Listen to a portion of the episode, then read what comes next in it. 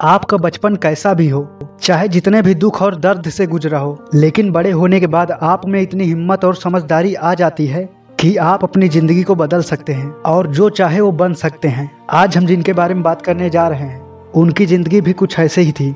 Eminem जिनको rap God भी कहा जाता है। लेकिन उनकी लाइफ बहुत ही दर्द और मुश्किलों से होकर गुजरी है। उनकी लाइफ स्टोरी आपको मुश्किल वक्त में बहुत हिम्मत देगी और मोटिवेट भी करेगी। एमिनेम का पूरा नाम मार्शल ब्रूस मैदर्ज है और उनका जन्म 17 अक्टूबर 1972 में सेंट जोसेफ मिसोरी में हुआ था। एमिनेम का जन्म सिंगल मदर के घर हुआ था। उनके जन्म के समय उनकी माँ की उम्र केवल 17 साल थी। एमिनेम ने अपने पिता को कभी नहीं देखा। पैसों की कमी के कारण बचपन में ही उनकी माँ को कई घर बदलने पड़े थे। जिस वजह से वो लोगों से ठीक से मिल नहीं सके, इसलिए उनके कोई दोस्त नहीं बन पाए और उनका बचपन अकेले में बीता। आखिर में कई शहरों की ठोकर खाने के बाद वो डेट्राइट मिसगन चले गए। उस समय अमेरिका में रंग भेद का मसला ज़्यादा था। वहाँ काले लोगों के साथ बहुत भेदभाव किया जाता। एमिनेम जहाँ गए थे, वहाँ काले लोगों की पॉपुलेशन ज़्यादा थी।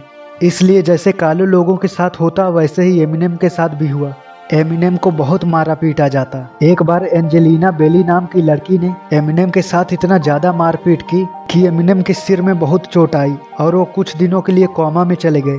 ऐसी एसिडेंट्स की वजह से एमिनेम काफ़ी कम उम्र में डिप्रेशन में चले गए और नाइन्थ क्लास में तीन बार फेल हुए। फिर उन्होंने पढ़ाई छोड़कर नौकरी करना शुरू कर दिए। उन्होंने पैसों की कमी की वजह से बर्तन धोने का काम किया और कार वाश करने का काम किया।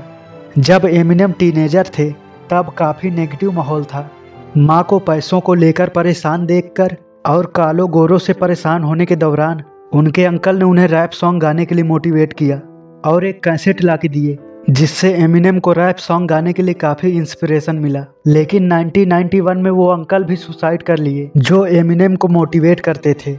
तब एमिनेम फिर से टूट गए। लेकिन अंकल के जाने के कुछ दिनों बाद एमिनेम ने उनकी दी गई इंस्पिरेशन और मोटिवेशन की आग अपने दिल में जलाए रखा। काफ़ी सालों की मेहनत के बाद 1996 में उनकी पहली एल्बम इन्फिनाइट रिलीज़ हुई, जो पूरी तरह फ्लॉप साबित हुई। उस वजह से एमिनेम ड्रग्स और एल्कोहल के आदि हो गए, और उन्होंने आत्महत्या करने की भी कोशिश की। फिर एक साल बाद 1997 में, एक ओलंपिक रैप कंपटीशन हुआ, जिसमें उन्होंने परफॉर्म करके सेकंड पोजीशन हासिल की, और इसी कंपटीशन के वजह से उन्हें काफ़ी लोग जानने लगे, जिस वजह से इस कंपटीशन के बाद एमिनेम को डॉक्टर ड्री की प्रोड्यूस की गई एल्बम में गाने का चांस मिला, जिसका नाम स्लिम सेडी था, जो 1999 में रिलीज़ हुई सबसे हिट रैप एल्बम साबित हुई।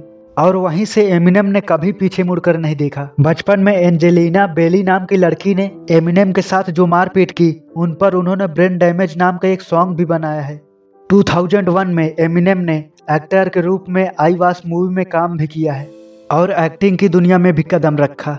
आज तक 17 फ़िल्म में एक्टर के रूप में काम कर चुके हैं। उनके ऊपर द वे आई एम नाम की फ़िल्म भी बनी है, जिसमें उनकी गरीबी, स्ट्रगल और उनकी लाइफ में ऊंच नीच बातों के बारे में बताया जाता है। जिस इंसान ने अपने पिता को कभी भी नहीं देखा, जिसका बचपन अकेले में बिना दोस्त के गुजरा, रेस्टोरेंट में बर्तन धोने से लेकर, अपने इंस्पिरेशन अंकल की डेथ तक, कोमा में जाने से लेकर ड्रग एडिक्ट तक। एमिनेम की लाइफ बहुत चैलेंजेस से भरी थी, लेकिन स्ट्रगल और गोल अचीव करने की चाहत ने आज उन्हें इस लेवल पर पहुँचा दिया कि दुनिया उन्हें उनके फ़ील्ड का गॉड रैप गॉड कहती है, जिनके नाम पर पंद्रह ग्रैनी अवार्ड और एक ऑस्कर अवार्ड है। जिसे फ़िल्म और म्यूज़िक का सबसे बड़ा अवार्ड कहा जाता है। एमिनेम आज तक 255 अवार्ड जीत चुके हैं और उन्होंने 2013 में रैप गॉड सॉन्ग में 6 मिनट 4 सेकंड में 1560 वर्ड गा के वर्ल्ड रिकॉर्ड बनाया है।